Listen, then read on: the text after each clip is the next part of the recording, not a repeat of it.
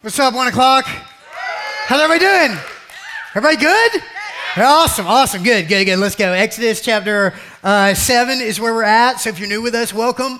Uh, we're so glad you're here. Welcome. We, we are uh, in the midst of a series through the Old Testament book of Exodus, right? So we're sort of trudging our way through this thing. We, we, we find ourselves in Exodus 7, uh, pick it up in verse 14. We finished off with verse 13 uh, last week. And uh, let me ask you this how, how many y'all, uh, how, how many y'all were here? Uh, last Sunday. You were here last Sunday. Raise your hand. Awesome. Better get, matter of fact, better get. How many of you weren't here last Sunday? Let's shame you for a moment. Let's raise your hands. okay, let's lavish you with guilt. Um, good. Uh, well, I'm glad you're here today. Here, so here's the deal. If, if you were here last Sunday, uh, you'll remember this. And if you weren't here last Sunday, then, then hopefully this will help you. Um, last Sunday, we were in the first half of, of the book of Exodus in chapter 7, and, and we. Um, we, we saw there was this moment, remember this, there was this moment where we were reminded of the fact that uh, Moses and his brother Aaron were, were each over 80 years old when God started to use them, right? This was a point that was made explicitly in the first half of chapter 7 that, that Moses, Moses was 80, uh, Aaron was 83 when God started to use them uh, to confront Pharaoh. And, and what we took away from that family, what we saw from that, what we noticed is, is that this clearly teaches us that there's no such thing as retiring from God's mission for your life right? And so, so, so, like in our culture, we have this idea that there's like this uh, sort of this invisible finish line somewhere uh, when we get to a certain age where we get to cross that finish line and be done with it all, right? But that is not a biblical idea in the sense that uh, we, we never we never retire from the Great Commission. Right? We never retire from God's word. We never retire from God's purposes, right? So the idea was this the Lord wants to use people of all ages, people of every age, in order to accomplish his mission in this world. Amen? Right? Isn't that cool? Isn't that awesome? Now, um, in, in that vein, just so you know, family, in that vein, I am particularly grateful for uh, the men and women who are in this church who are older and wiser than I am. Um, they're such a gift, right? And, there, there, are, there are so many men and women in this church who are older and wiser than I am, who have some years on them, who, uh, who, who, maybe have been not only walking with the Lord for longer than I have, but maybe have been walking with the Lord even longer than I've been alive. And they have so much wisdom to give, so much wisdom to offer, uh, which is, a, a, it's, it's priceless, man. It's totally priceless.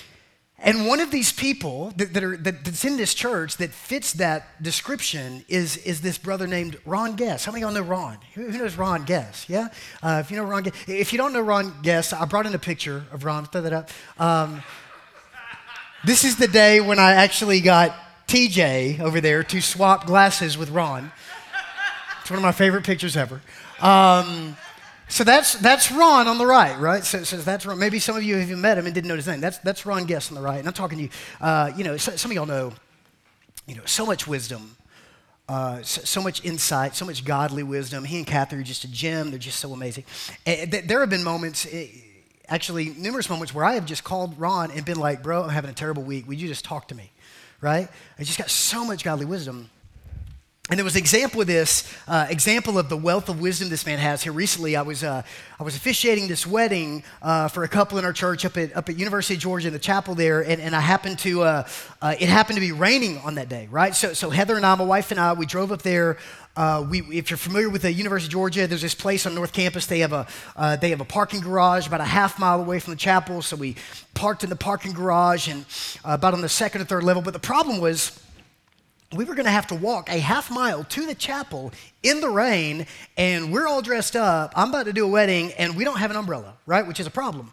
And so we're trying, we're stressing out, going, what are we going to do? Well, lo and behold, at that, at that precise moment, Ron and Kathy come driving up in their car into the parking garage, and they come up to our level, and, and Ron sees us, and Ron, uh, he, he, he and Kathy, they, they lower the window, and Ron, Ron screams, as only Ron can. He says, hey, brother, get in my car. Because I'm going to drive y'all up to the chapel. You don't have to walk around in this rain. Get in my car. So me and Heather were like, oh, are you serious? Thank you so much. Ron and Kathy, that's awesome. So we hop in the back seat. And then y'all, like, Ron did something that I didn't know he was going to do. He, we, we get in, we shut the door, and right there, he whips the car around, he turns it around, and he begins to go the wrong way down a one way ramp in order to find the exit to the parking garage. And I'm telling you, family, like that, this wouldn't have been a problem except for the fact that as we're heading down the wrong way in a one-way ramp, cars are coming around and they're seeing him and they're swerving, right? So cars are swerving away, and, I, am holding my breath, and I'm looking at Heather, going, "What do we do? What do we do?" And, and, and, finally, I got the courage. Finally, I said to Ron, said, "Ron, Ron, did you know we're going the wrong way? We're going the wrong way. I don't think we're supposed to be doing this." True story, family. Ron said to me in this really calm voice, he said, uh, "Son, let me tell you something." He said, "When you get to be my age, you do whatever you want to behind the wheel of a car, right? Is this a rule?" And then he said this to me. He said, he said, let me tell you a secret, Anson. You see all these people swerving? yeah, I do. See, you see all these people swerving? You know what they're doing right now? They're swerving, but they're looking inside my car and they see my white hair. And you know what they're thinking themselves? Bless his heart. so I said, I said, Ron, that might be the greatest wisdom you've ever given me in your life.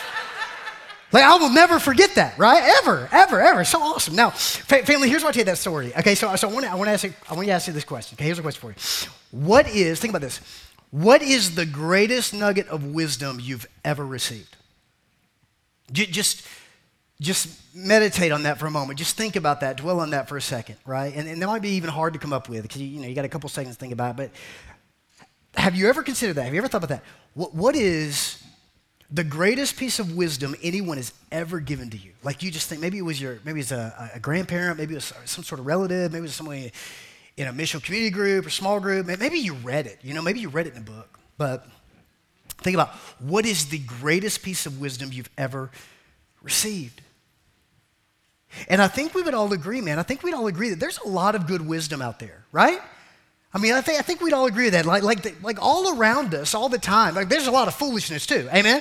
But there is a lot of wisdom. There's a lot of wisdom out there. Matter of fact, I, am reading this book, one of these books I'm reading right now. I was reading it this week, and I think this kind of got me on this sort of rabbit trail because um, I'm reading this book, and there's a chapter in this book I'm reading right now that's talking about wisdom, right? And, and it's actually, uh, it actually is giving examples uh, of, of wisdom that, that has been given throughout uh, throughout history. Matter of fact, uh, some of some of these you know wise nuggets are are anonymous, but but others have been given by even you know celebrities or famous people.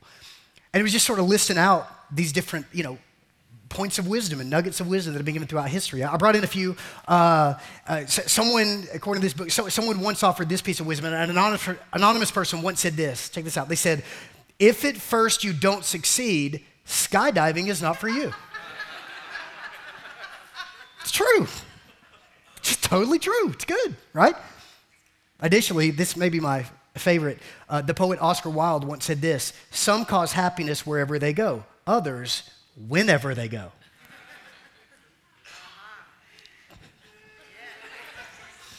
That'll preach, right? I mean, I mean, you, you, you know those people, you know those people, you don't act like you don't have those people in your life. There's people in your life where as you see them walk away, internally you're going, Yay! You know what I'm saying?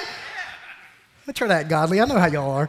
Um, this, this was cool. I didn't, I didn't actually know this was a real thing until I read this. Did you know the famous theoretical physicist uh, Albert Einstein once said this? Albert Einstein, this is, my, this is a great quote. Albert Einstein once said this Two things are infinite the universe and human stupidity. And I'm not sure about the universe. Amen. I mean, that's good stuff, right? See, Here's the point, family. Here, here's the point. There is a lot of really good wisdom out there. There's, a lot of really good wisdom all around us. And here's what all wisdom has in common, beloved. I want you to think about this. Um, all wisdom, no matter where you get, no matter where you hear it, no matter if you read it or if it's given to you by someone you love, all wisdom in this world, all of it has one thing in common, and it's this. Wisdom is always meant to help us. Right? I mean, that's one of the things that makes it wisdom in fact, right? I mean, so, so like wisdom, uh, wisdom is actually never meant to harm us. True wisdom is actually always meant to help us. So, so like for instance, if someone, uh, if someone cares about me enough to try to offer me wisdom, uh, the reason they're offering me wisdom is, is because it's always meant to help me to be, uh, to be better, right? To be a better man or, or to be a better husband or be a better father or be a better follower of Jesus or better son or better neighbor, right? I mean, it's, it's always intended to help me. And here's the thing, family, having said all that, I want to be clear on something. Just so you know, there is no wisdom in this entire universe that is more valuable or more helpful or more reliable or more true than the wisdom of God right? So, so like so like yeah there's some there's some helpful wisdom out there. Maybe you read it in a book. Maybe someone shares it with you. And that can be helpful but you got to understand we got to be clear on this this is foundational to where we're going today. There is no wisdom in this universe more valuable more reliable or more always true than the wisdom of god. And here's the thing family here's the thing. Whenever we come face to face with the wisdom of god it is critical that we actually listen to that wisdom from God. Because here's the thing if we refuse to listen to the wisdom of God, and if we shut our ears to the wisdom of God, and if we try to ignore the wisdom of God, here's the reality, family it will always, always, always eventually end badly. You know what? Just, you know, one of the clearest examples of this in all of human history is Pharaoh in the book of Exodus. One of the clearest examples of what it looks like to, to ignore the wisdom of God and to resist the wisdom of God is, is this brother Pharaoh in the book of Exodus. And this is exactly what brings us to the middle of Exodus chapter 7, family. So, so let me show you what I'm talking about. Exodus 7, and again, pick it up in verse 14. And, and for those of you who may be new with us, and there are some of y'all new with us, this is your first Sunday here at Emmaus, and we, we love you and we're glad you're here. And, uh, or, or, maybe you've been gone for a few weeks and you're, you're just now able to dip back in. Here's what you need to know about where we're at in this story. It's very important that you understand what's happening at this moment right? So, uh, so, so we began this series. We opened up the book of Exodus, and the very first thing we saw is that the nation of Egypt has, has essentially, uh, they've enslaved an entire people group. They've enslaved an entire race of people, right? The nation of, of, of Egypt has enslaved the Hebrew people, the, the Israelites as we know them. And then in that culture, in that, in that climate, that, that, that sociological climate, uh, Moses is born. The baby Moses is born. And he's born at a very uh, precarious time because he's born into a culture where the Pharaoh of Egypt has commanded that every single baby boy that's born to the Hebrew people be immediately thrown into the Nile River and be killed. And that's the culture, that's the, that's the climate that Moses is born into. But thankfully, by God's grace, his mom figures out a way to save him. And then Moses uh, grows up in Pharaoh's household as a, as a son to, to the princess, a son to Pharaoh's daughter, ironically, as God would have it. Then, after he grows up, we saw at some point he, he, he kills a guy and he has to run to Midian and he meets a wife and he gets married. And then, when he's 80 years old, out in the middle of the backside of nowhere in the desert, uh, he encounters God at a burning bush. And God commands him, He says, I'm going to use you to set my people free. I'm going to use you to finally let my people free from the clutches of, of Pharaoh. And, and I want you to go confront Pharaoh and tell him that I've commanded him to let my people go. And so Moses eventually decides he obeys God. He goes, he confronts Pharaoh, says, Yahweh said, God said, let his people go. But Pharaoh refuses to listen to, to what God has said and instead makes life even harder for God's people who were enslaved by him. And so eventually Moses gets upset. He doesn't understand. He doesn't get why God isn't doing something about it. And the Lord says, Moses, just be patient. Just wait on me. Trust me. I'm going to force this man to let my people go, which led us up to last Sunday when we had this crazy moment this amazing moment at the beginning of Exodus chapter 7 where, remember, you got Moses and his brother Aaron in Pharaoh's throne room because God has commanded them to go confront him again. And they're in Pharaoh's throne room, and Aaron has this moment where he picks up his staff, this big dead stick of wood, and he throws it on the ground, and it becomes a what?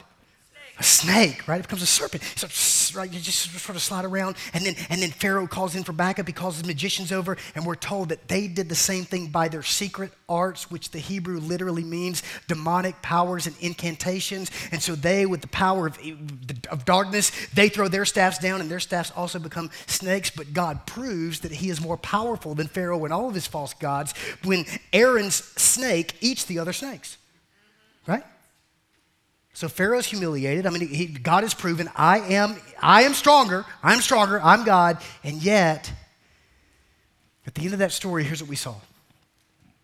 In spite of that, Pharaoh refuses to listen to the wisdom of God. He still refuses to let these people go. And that is what brings us to verse 14. Watch what happens next, family. Verse 14. Then the Lord said to Moses, Pharaoh's heart is hardened he refuses to let the people go. Go to Pharaoh in the morning as he is going out to the water. Stand on the bank of the Nile to meet him, and take in your hand the staff that turned into a serpent. Now, right out of the gate, I want you to notice something, family. It's so important, such a big deal. Notice right here, notice that the setting for this story has now officially changed. Do you see that? The setting has changed. So, like last week, we were in Pharaoh's throne room where all that stuff was going down, and now the setting just changed. We've gone from Pharaoh's throne room to the banks of the Nile River. And this is actually really interesting. Like, it seems like it seems sort of inconsequential, but the, but the reality is, it's very fascinating because um, Bible scholars actually tell us that most likely, we don't know for sure, but most likely what has happened is that Pharaoh, after that last meeting where he got humiliated because his snakes got eaten up by the other snake, Pharaoh most likely had decided, I ain't seeing those idiots again. I don't, they, they, those guys are crazy. I'm done. I'm finished. I don't want to, no, out of sight, out of mind. I'll just ignore them. They are not welcome here. I will not give them an audience anymore. They cannot come in here. I'm done with those fools. I'm done with them, right? And we don't know for sure. But their Bible scholars say most likely what's happened is that Pharaoh decided they're not welcome here. Uh, another, another thought that other Bible scholars have is that the reason that Pharaoh was going down specifically in the morning to the Nile River is because it was in the morning when the Egyptians would worship the false gods who were devoted to the Nile River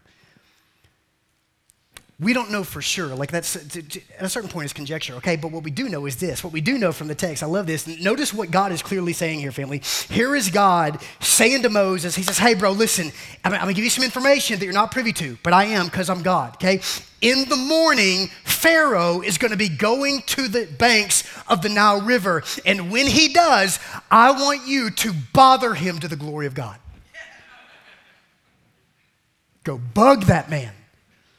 He's going to be down there, and I want you to show up. You're the last person he wants to see. I want you to show up. And now pay close attention to what God wants him to do. Watch this. Watch what God says here, fam. Look at verse 16. Check this out. And you shall say to Pharaoh, you shall say to him, Yahweh, the Lord, the God of the Hebrews, sent me to you, saying, Let my people go, that they may serve me in the wilderness. But so far, you have not obeyed. No, no, did you see that? I want you to see that, okay? I want you to look at it again. I want you to look at that closely, fam. I want you to see what's actually happening in verse 16 because, because check this out. The Lord just clearly gave Moses a very specific message to, to proclaim to Pharaoh. Did you see that? That's what God just did in verse 16. God, God just gave Moses a very specific message to proclaim to Pharaoh. But fascinatingly, Notice this. Fascinatingly, it is the exact same message that he shared with Pharaoh before. Remember the one that Pharaoh didn't listen to? Remember the one that Pharaoh ignored? It's the, it's the exact same message as before. In other words, beloved, look at this. In other words, God's terms have not changed. You see this? God has not changed his message. Or another way we could say it with this family God does not allow Pharaoh's stubbornness of heart or his unwillingness to obey God, God doesn't allow that to influence him one tiny bit. He doesn't allow it to influence him. He doesn't allow Pharaoh's response to the previous message to influence the next message. Listen, in other words, God doesn't, notice, notice family, God doesn't make a counter offer to Pharaoh. He doesn't do that. It's not like the Lord says, Moses, uh, Pharaoh's going to go down to the Nile River in the morning, and I want you to say to him, you know, approach him and say, Hey, God says, let my people go. But since you won't let his people go, can you just let some of them go? Like 30. Can you give me 30? Can you do 30? Is that cool? He didn't do that. Notice God doesn't say, hey, say to Pharaoh, uh, God said, let his people go, and you're unwilling to let his people go. So since you're unwilling to let his people go, uh, can you just can you just let him go free for a day? Just a day. Matter of fact, a half hour. Give me a half hour. I'll take him out for a latte, give him a great big hug, encourage him. It'll be fine. Can you give me a give me a half hour? That's not asking much. Half hour? Notice, family, that the Lord doesn't say, hey, Pharaoh, um, I want you to let my people go, but you won't let my people go. So since you won't let my people go, how about we change the um, terms a little bit? Can you just be nicer to them? You can keep them, but just be nice. Don't beat them, don't yell at them, give them health care. Meet me in the middle, bro. Meet me in the middle. And don't miss it. This is so important, family. Notice, the Lord doesn't play that negotiation game. Doesn't do it. But instead of Emmaus, the Lord tells Moses to give Pharaoh the exact same message as before. In spite of his unwillingness to listen, he tells him, give the same message to him. And just so you know, family, this actually brings us to the very first, very important point of this sermon, which is this right here. Number one, number one, first point. Listen, God's word never changes. See, beloved, don't miss this. We're seeing something about the character and nature of God here. We're seeing something about his character. We're learning something about God's nature here. I mean, I want to be real clear about something right now. When it comes to God's word, okay, when it comes to what God has said, God does not negotiate. He just doesn't, man. When it comes to God's word, when it comes to what God has said, beloved, listen, God doesn't cut deals. God doesn't apologize for what he has said. God doesn't settle out of court. God doesn't give in to our demands. God doesn't accept counteroffers. And God is not some cosmic used car salesman anxiously awaiting us to give him a counterproposal that maybe he can accept. God didn't play that game, y'all. He just, he just never does. See, beloved, at the risk of sounding like a crazy fundamentalist, let me just say this because it's absolutely true. Somewhere along the line, here's what we all got to understand, beloved.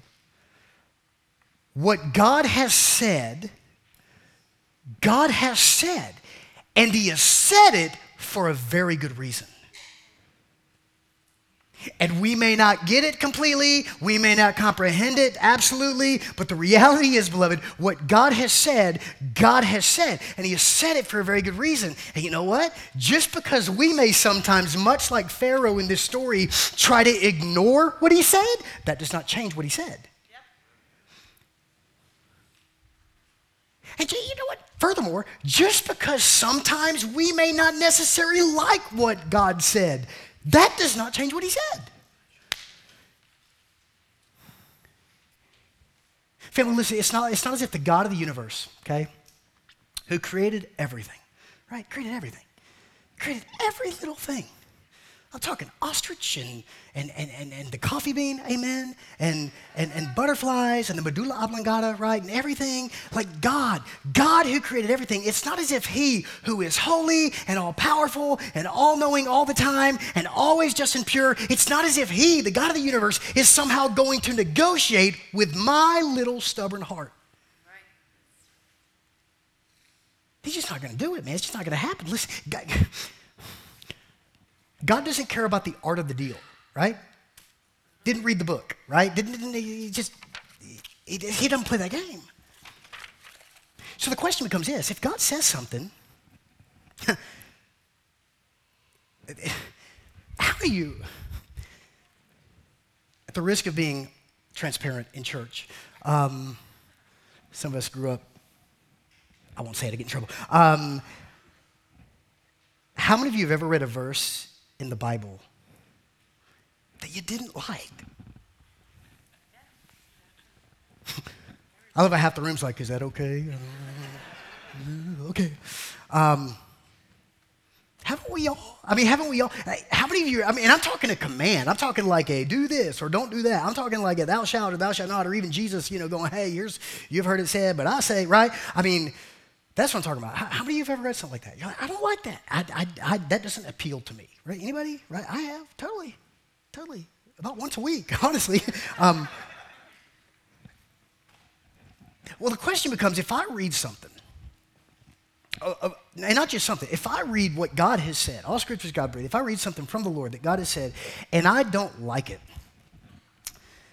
well, at that point, what am I to do? Is, am, I to, am I to now enter into negotiations with the Lord? Am I now to uh, sort of enter into a dispute, hoping that somehow He meets me in the middle, right? And, and, and sees some validation in, in my uh, argument? Like, is that what I'm supposed to do? So, so, so, for instance, think about this way. Um, you know, 1 Corinthians chapter 6, verse 18, uh, the Apostle Paul, filled with the Holy Spirit, writing the very words of God, right? Um, the Apostle Paul in 1 Corinthians chapter 6, verse 18 says this. He says, flee from sexual immorality. Incidentally, that word sexual immorality in the Greek is the Greek word porneia, which is where we get our word porn from, where we make the word pornography. And it literally means, check this out, it literally means sex outside of the confines of marriage between a man and a woman. That's what that word means. That's what it means.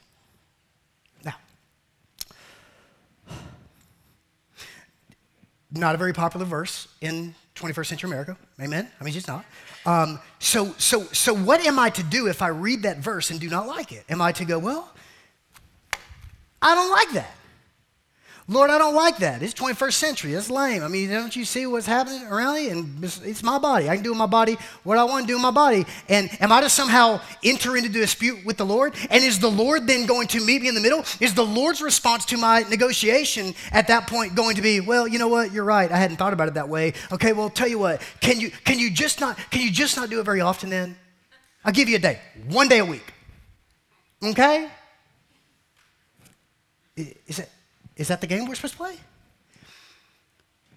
Uh, Colossians, or uh, I'm sorry, uh, next verse is, is uh, Proverbs chapter 20, verse 19 says this. Check this out. It says, Whoever goes about slandering reveals secrets. It also means gossiping. Whoever goes around gossiping, slandering, reveals secrets. Therefore, do not associate with a simple babbler right? What am I supposed to do if I don't like that? I like, well, I don't think gossiping is a very big deal. I mean, just talking about somebody, right? And most of the time I do it in a prayer request. Please pray for so and so because they are dumb, right? Um, and, and, you know, what's the big deal? What's the big deal if it's, it's just it's gossip? It's just gossip. What is the big deal with gossip? I don't get it.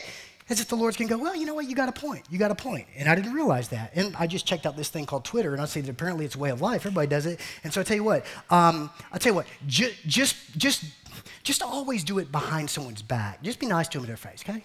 We, deal? Deal? Right? We just do it that way. Another popular one in our culture, 2 Corinthians chapter 9, verse 7. Each one must give as he has decided in his heart, not reluctantly or under compulsion. For God loves a cheerful giver. What? I don't like it. God loves a cheerful giver. You know what, God? You should love a cheerful spender. If you love a cheerful spender, I'll be right biblical, right? Why, do, why's it got to be giver? Why do I got to give? It's my money. Why do I got to give and be generous? And. And the Lord's going to go, you know what? You're right. I didn't think about that. It is your money. Um, so tell you what, uh, can you just throw me a tip every now and then with your money? Is that cool? Just throw me, how about a dollar a month? Dollar a month. Can you just give me a dollar a month? Because, you know, I gave you um, life, right? I mean, can you just do that? You just help me out a little bit, please. What is this game we play, right? What is this game we play? Philippians chapter 2, verse 14 says this. we, we hate this one, man. Do all things without grumbling or disputing, which literally means complaining. Y'all, think about this. Do all things without complaining. All things. Like by definition, that means everything. Do everything without complaining. Everything. Well, Lord, I don't, Lord, I don't, Lord, how much, Lord, how in the world are these people going to know how bad I have it if you don't let me complain? They need to know how hard my life is, Lord. Please. Like, Lord's going to be, you know, you got a good point. You got a good point. Okay, I tell you what. Um, that's fine. You can complain, but can you please just not do it on Facebook anymore? Because everyone's laughing at you, right? I mean, I'll just say what we're thinking, right? What are we going to play these guys? Listen, family. That's, that's nonsense, right? We, listen, we hear that and we go, that's nonsense. We wouldn't enter into a dispute like that with the Lord thinking that somehow He's going to meet us in the middle. But you know what? Yeah, let's just be real. Oftentimes our lives say something different. I'll just ignore it. It'll go away. Family, please hear me. You got to hear me. God doesn't play the negotiation game with His Word. God doesn't negotiate with our sin. God's Word never changes. It never, ever, ever, ever changes. And the point, listen, the takeaway, the point is simply this, beloved. If at some point while reading the Bible, reading the Scriptures, you happen to read something that you disagree with, guess what? You should change your mind you should change your mind. Because God is not going to change his. It's not going to happen. And just so you know, beloved, this is exactly what Pharaoh's problem is here in this text in Exodus chapter 7. Listen, in his arrogance and in his pride, he refuses to change his mind. We're going to see this over the next nine weeks plague after plague after plague after plague. In his arrogance and his pride, he refuses to change his mind when confronted with the wisdom of God, right? And so, as a result of this, check out what God says next, family. Look at verse 16. Watch this. And you shall say to him, The Lord, the God of the Hebrews, sent me to you, saying, Let my people go, that they may serve me in the wilderness. But so far you have not obeyed. Thus says Yahweh, thus says the Lord, By this you shall know that I am the Lord. Behold, with the staff that is in my hand, I will strike the water that is in the Nile, and it shall turn into blood. The fish in the Nile shall die, and the Nile will stink, and the Egyptians will grow weary of drinking water from the Nile. And the Lord said to Moses, Say to Aaron, Take your staff and stretch out your hand over the waters of Egypt, over their rivers, their canals, and their ponds, and all their pools of water, so that they may become blood. And there shall be blood throughout all the land of Egypt, even in vessels of wood and in vessels of stone.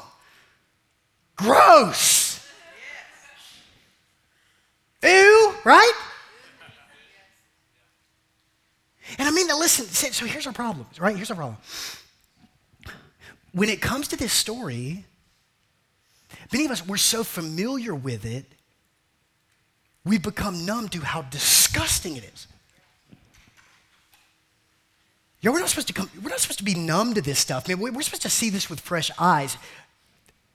Like, just for a moment, think about how absolutely wretched this is. Think about how. What? The, Nile River is going to become blood. Not only that, vessels of water, vessels that are filled with water in homes are going to become blood. We're told that the, the fish are going to die. We're told that the entire Nile River is going to stink. By the way, I love, I love, the King James version of that. It says, The Nile shall stinketh. I love that. it says, it's awesome. Nile shall stinketh. Think about how gross this is, man. Like, feel the way, ugh. I don't know about you. I, I'm not a blood guy. Right? I mean, I'm sort of freaked out by blood. Anybody else in here freaked out by blood? Anybody? Anybody? Like me and two of my neurotic friends. Okay, good. Um, I, I just, I just, I, seriously, there's something about blood that just, it's repulsive to me. It, um, I don't like to think about blood. Uh, I don't like to talk about blood. I, I, don't, I don't even like to watch movies where I know the blood is fake. I know it's fake. Like in my mind, I know it's fake, but I don't even like to watch movies even though I know the blood's fake. Like, family, I have not seen a scary movie since college. I'm 40, man. I'm 40. I have not seen a scary movie since I was in college.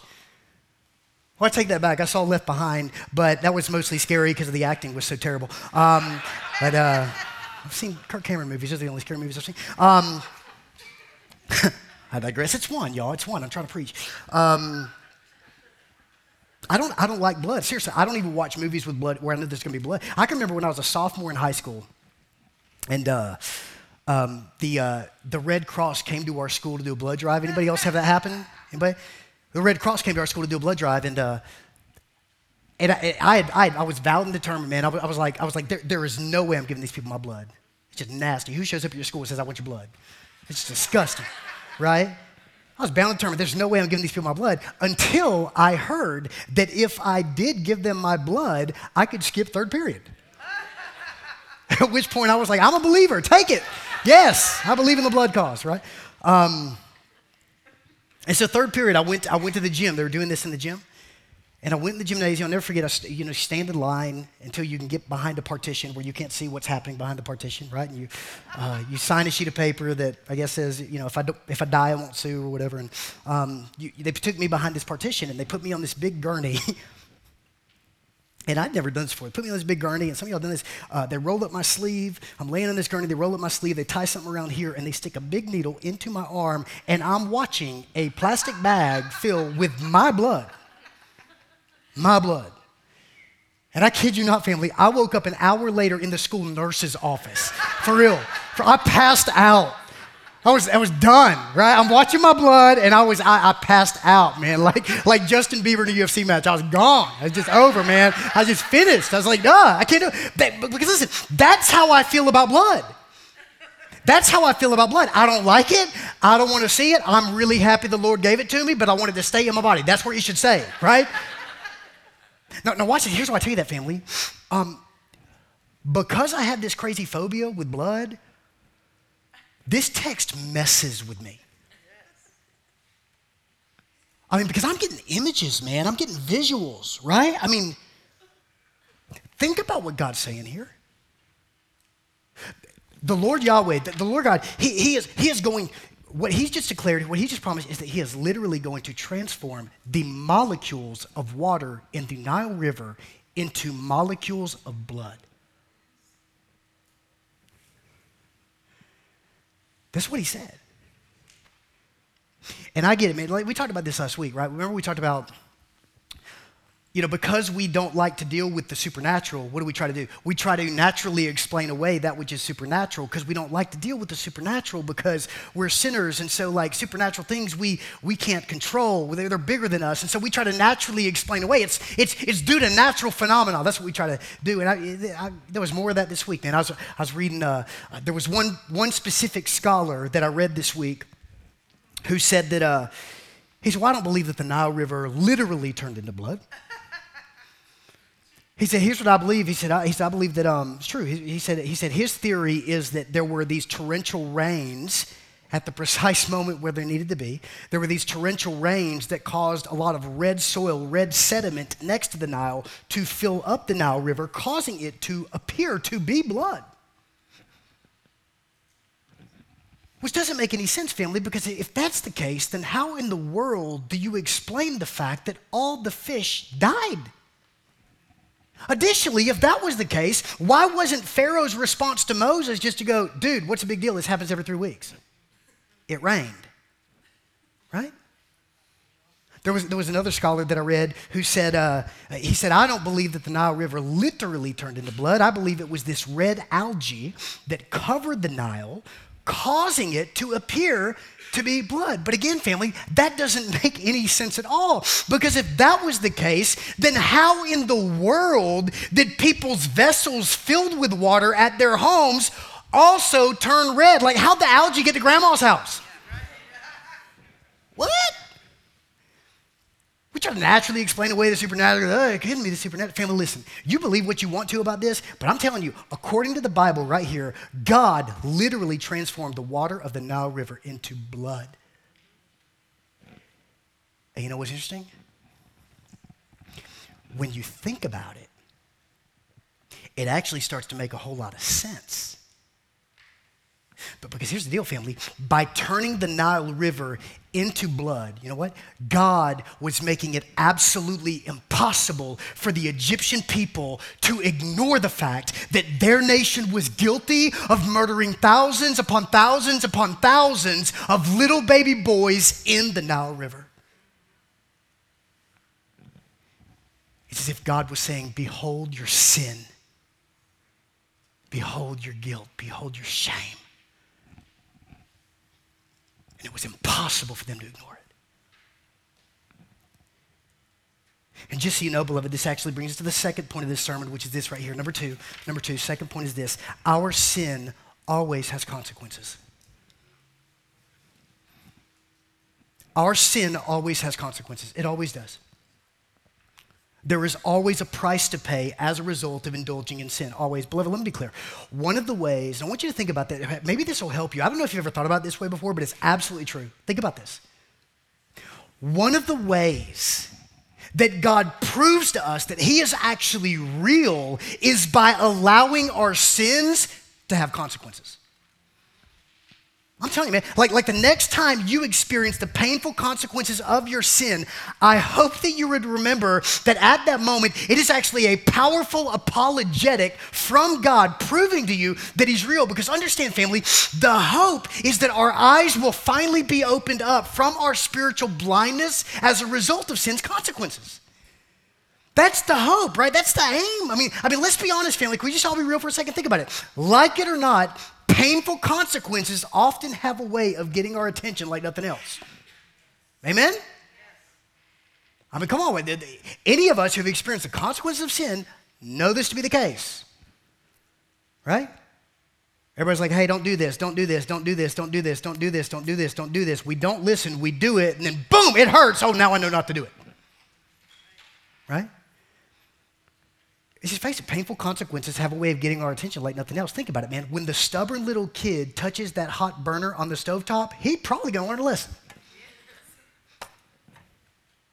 Probably gonna learn a lesson.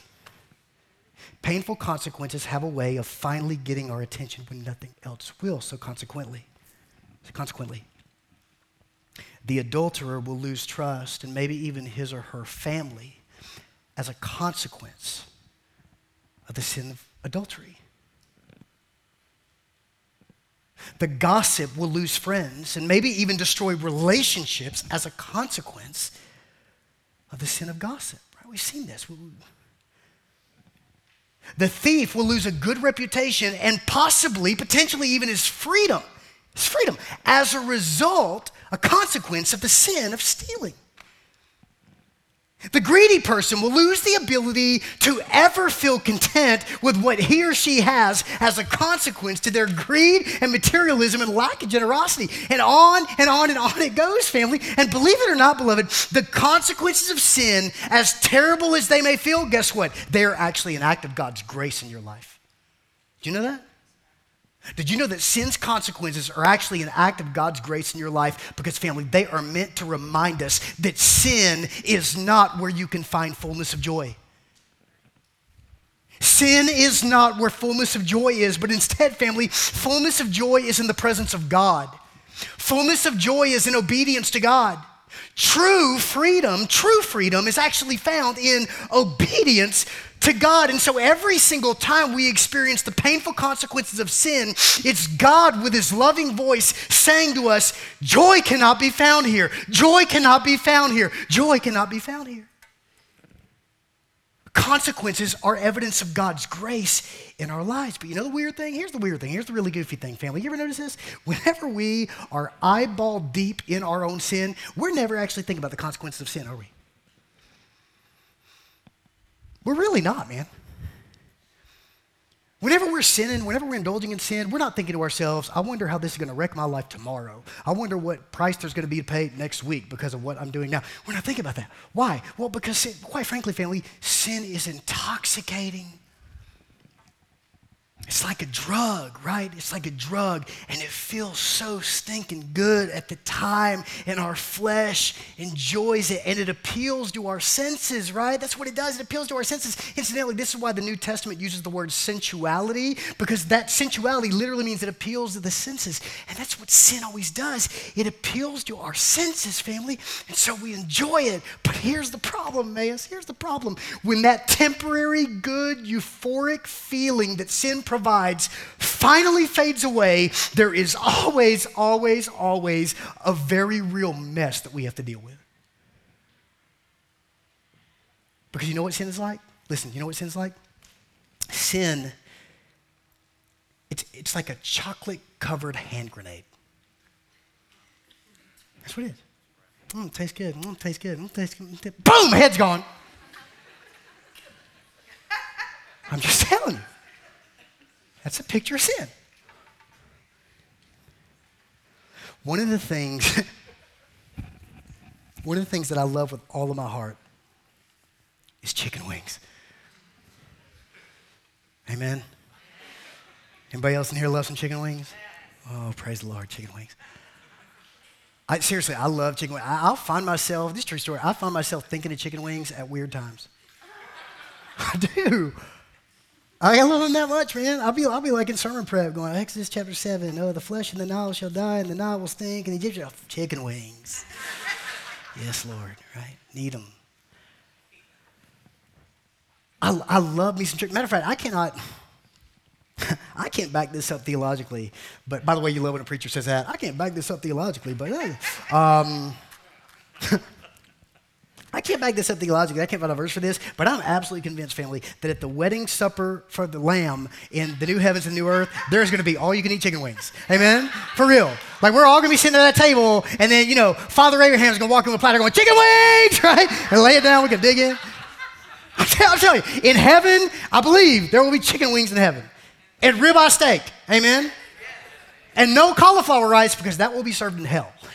um, gotta, oh. Help me, Lord. Um, I digress. Anyway, I, point is, I love chicken wings. Okay, I could I could eat my weight in chicken wings, y'all. I love them that much. But you know what I've noticed? Here's what I've noticed. As much as I love chicken wings, I cannot eat chicken wings around just anybody. I can't, I can't just eat them just around whoever because, because I've, I've, I've recognized this. It is absolutely impossible for me to not look like a four year old after I finish chicken wings. I'm oh, seriously, like every time, I, every time I look like a toddler, man. I got sauce all over my face. I got grease up to my elbows, right? I'm wearing a bib, right? It's like my mommy took me out to eat, right? A special dinner. It's sad.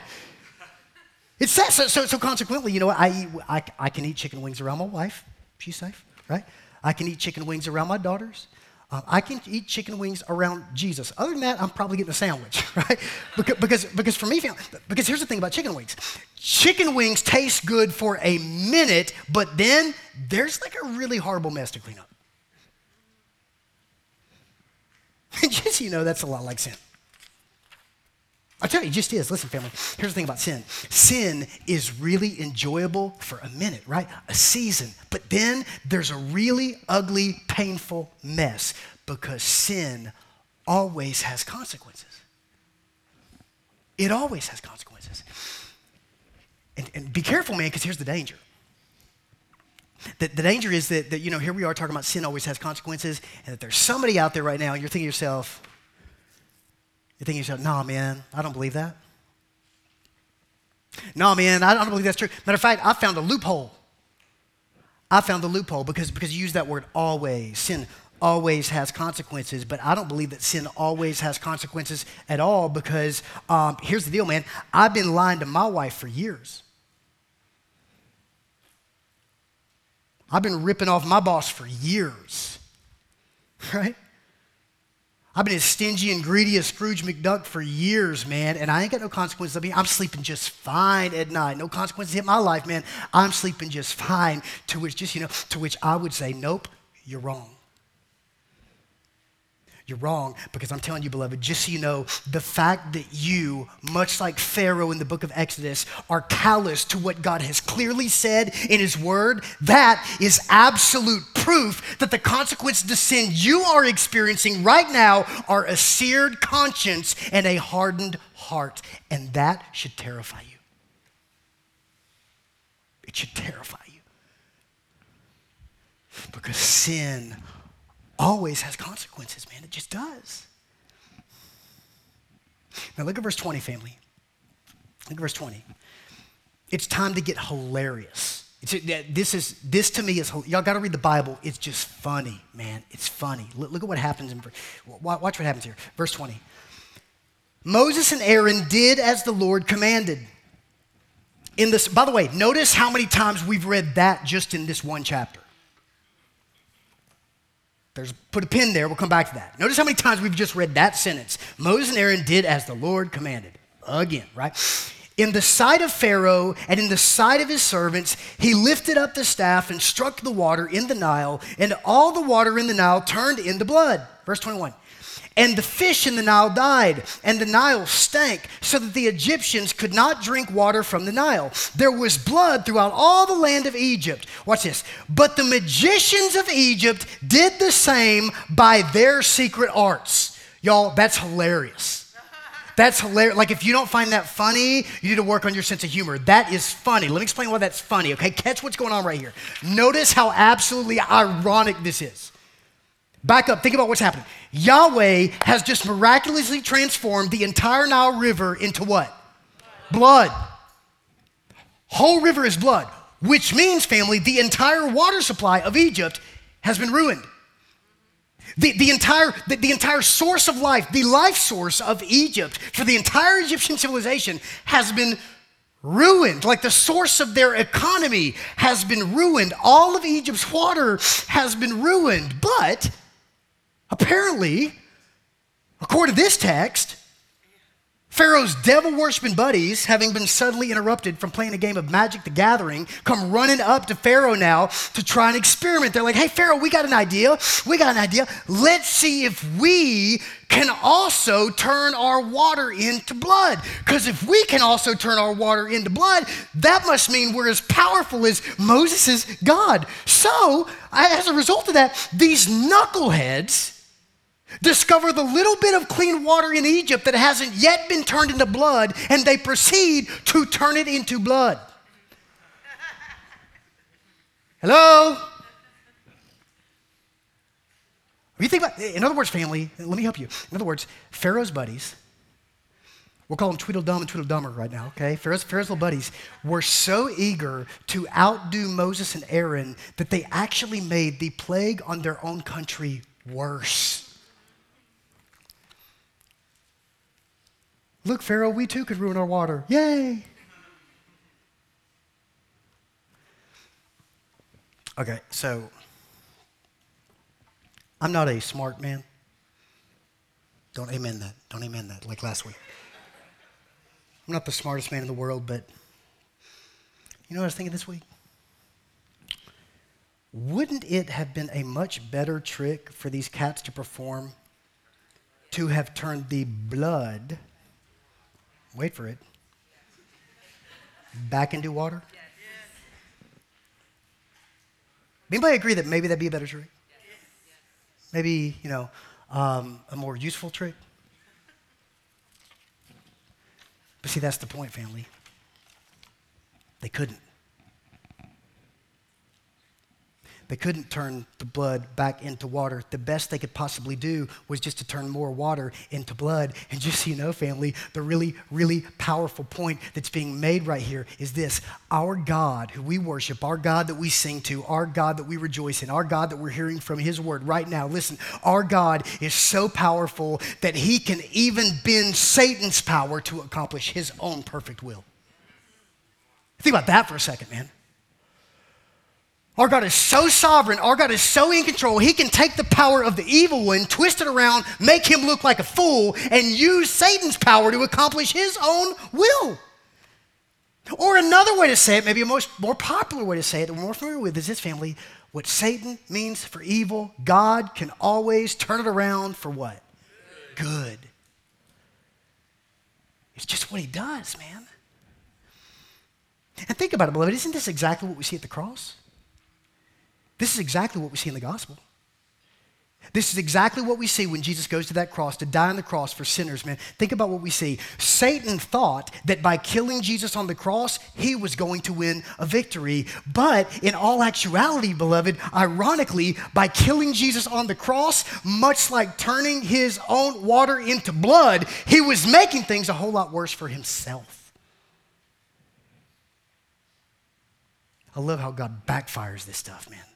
Incidentally, one of the things we're learning here is this family. Yes, Satan is powerful, but just to be clear, he's not exactly a rocket scientist.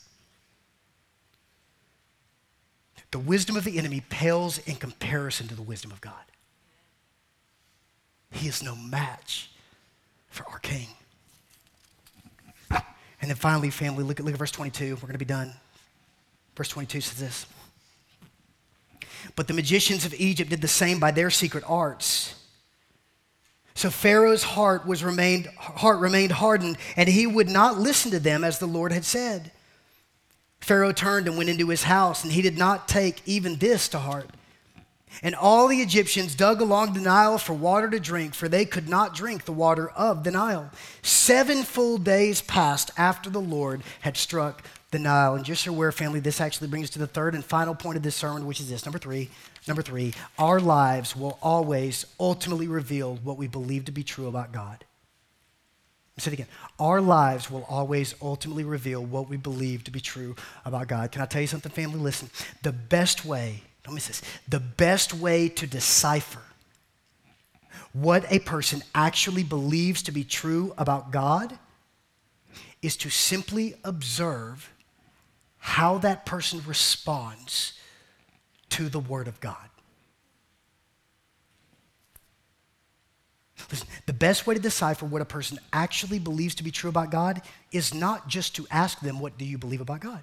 And the best way to decipher what a person truly believe, believes about God is not just to ask them to unpack their theological viewpoints and systematic opinions of foundational uh, scriptures or foundational ideas in the scriptures, but in fact, family, the best way to decipher what a person actually believes to be true about God is to simply see how that person responds to the Word of God. And this is exactly what we're seeing in this text. This is precisely what we see in Exodus 7. Think about this, family. In this text, Pharaoh responds to the word of God. His response to what God has said, his response to the wisdom of God, reveals to us what he believes to be true about God, right? Pharaoh doesn't believe that God is worthy to be listened to. Pharaoh doesn't believe that God is worthy to be obeyed. And so as a result, he does neither. He doesn't listen to him and he doesn't obey him. He does neither because he doesn't believe he's worthy of it. But incidentally, family, the same principle is also true about Moses and Aaron. In this text, Moses and Aaron's response to the word of God reveals to us what they actually believe to be true about God. See, they believe that God is worthy to be trusted, and they believe that God is worthy to be followed, and they believe that God is worthy to be obeyed even when it's difficult. And so, as a result of this conviction and this belief, they obey God even when it's hard, and they do what God says. And as a result of their radical obedience, the word of God, as a result of their obedience, of their hearing the wisdom of God and saying yes to the Lord, think about this, family. Think about this. God accomplishes a miracle that is going to change the world. All because these guys heard from God and obeyed God. And there's a takeaway here, family. Listen, there's a takeaway here. There's a takeaway. And the takeaway is simply this. And this isn't on the screens, but I encourage you to write it down for this week as we gather in our mission community groups. The takeaway right here is this, family. Listen, listen to me. God can do a whole lot through humble people who do as they're told. Like you really, really can, man. We see it in the lives of Moses and Aaron. God can do a whole lot through humble people who just do as they're told. Let me ask you a question, beloved, as we close. Let me ask you a question. How do you respond when you hear God speak?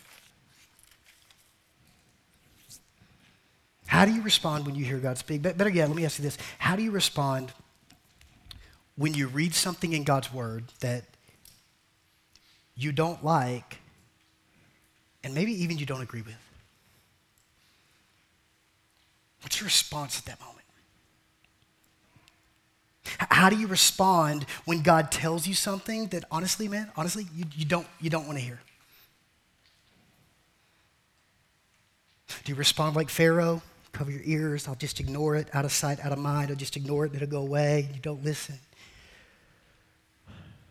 Or do we respond much like Moses and Aaron? And over and over again in Exodus chapter 7 and throughout, it's going to say this. And Moses and Aaron did just as the Lord commanded them. Is that our response when we hear from God's word? Are you more like Pharaoh or are you more like Moses and Aaron? Listen, how will you, family, listen, how will you respond to the word of God today? As God has spoken his word, as God has spoken to us through his word, how will we respond to it today? Family, listen, the answer to that question is always ultimately revealed in how you live your life. Let's pray together, family. We pray, we're going to respond in worship. We're going to participate in the Lord's Supper and communion. Allow the Holy Spirit to press His word into our hearts deep, more deeply. reflect on God's truth and God's word. And as we do, I just want to ask you that question right now in your life when it comes to God speaking, when it got, comes to you coming face to face with the wisdom of God. Are you more like Pharaoh or more like Moses and Aaron? What's your life say?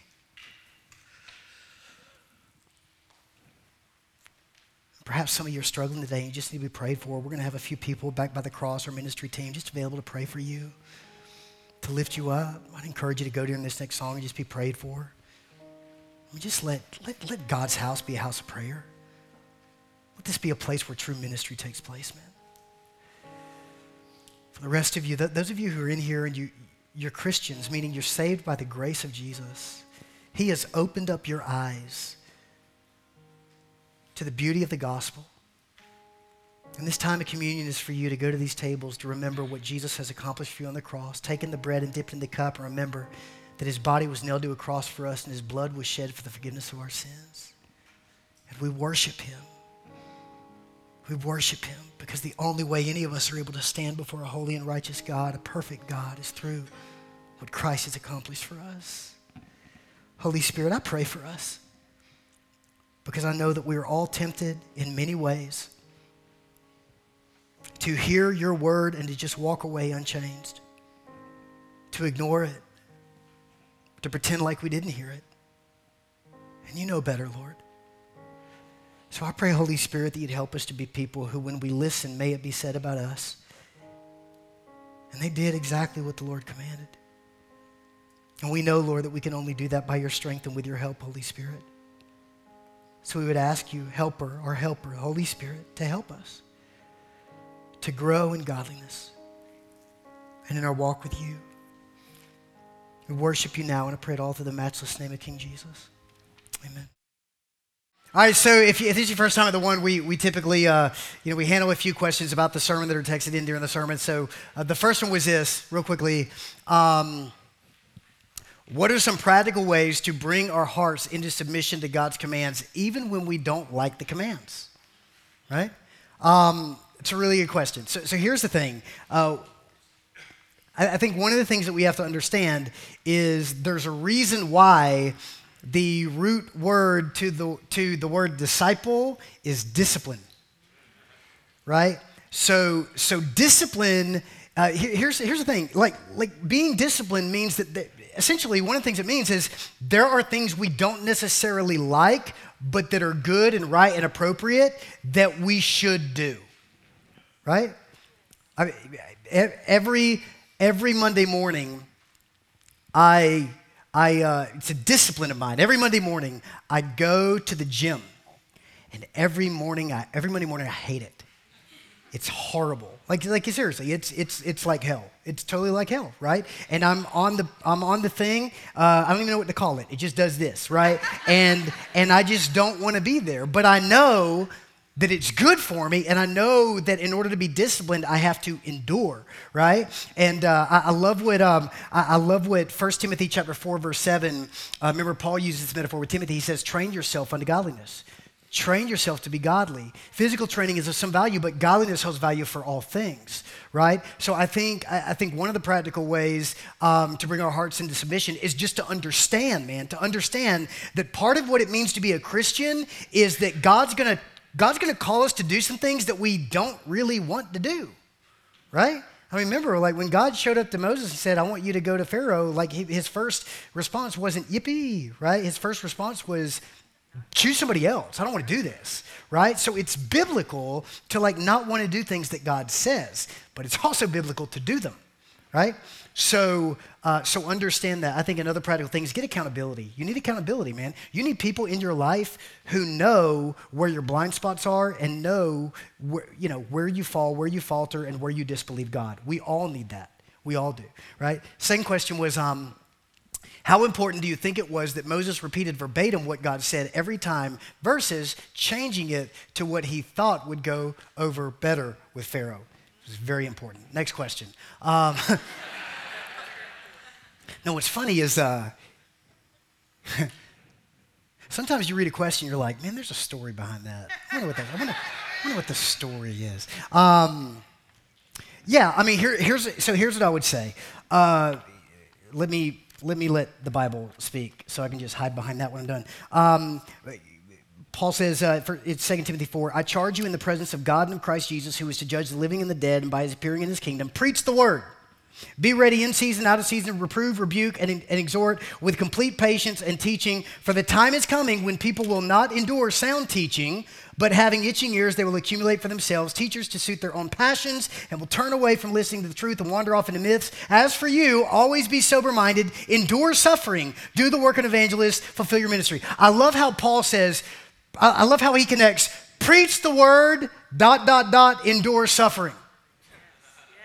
The implication is when you just tell people what God said, a lot of people are going to not like you, right? That's the implication. And so I, I think it's, you know, we, we, we, need to understand that God, it's like the Apostle Paul says, Am I supposed to please God or please man? If I wanted to please man, I wouldn't be a servant of Christ, right? So understanding that we're not going to win a lot of friends if we just say what God says. So, so in, on that, yeah, it's very important that he said exactly what God said. Matter of fact, you want to know how important it was? Read Numbers chapter 20, because in Numbers chapter 20, Moses chooses to not do what God had said. God said, hey, these people need water. Speak to the rock, and the water will come out for them. Moses gets up, and I totally get Moses. I understand him, man. I totally get him, because he gets in front of the people, and instead of speaking to the rock, he looks at the people and says, What do you want, you stiff necked rebels? How long am I going to have to put up with you? And he hits the rock twice right? That's like, you know, that's, that's basically preacher burnout, is what that is, okay?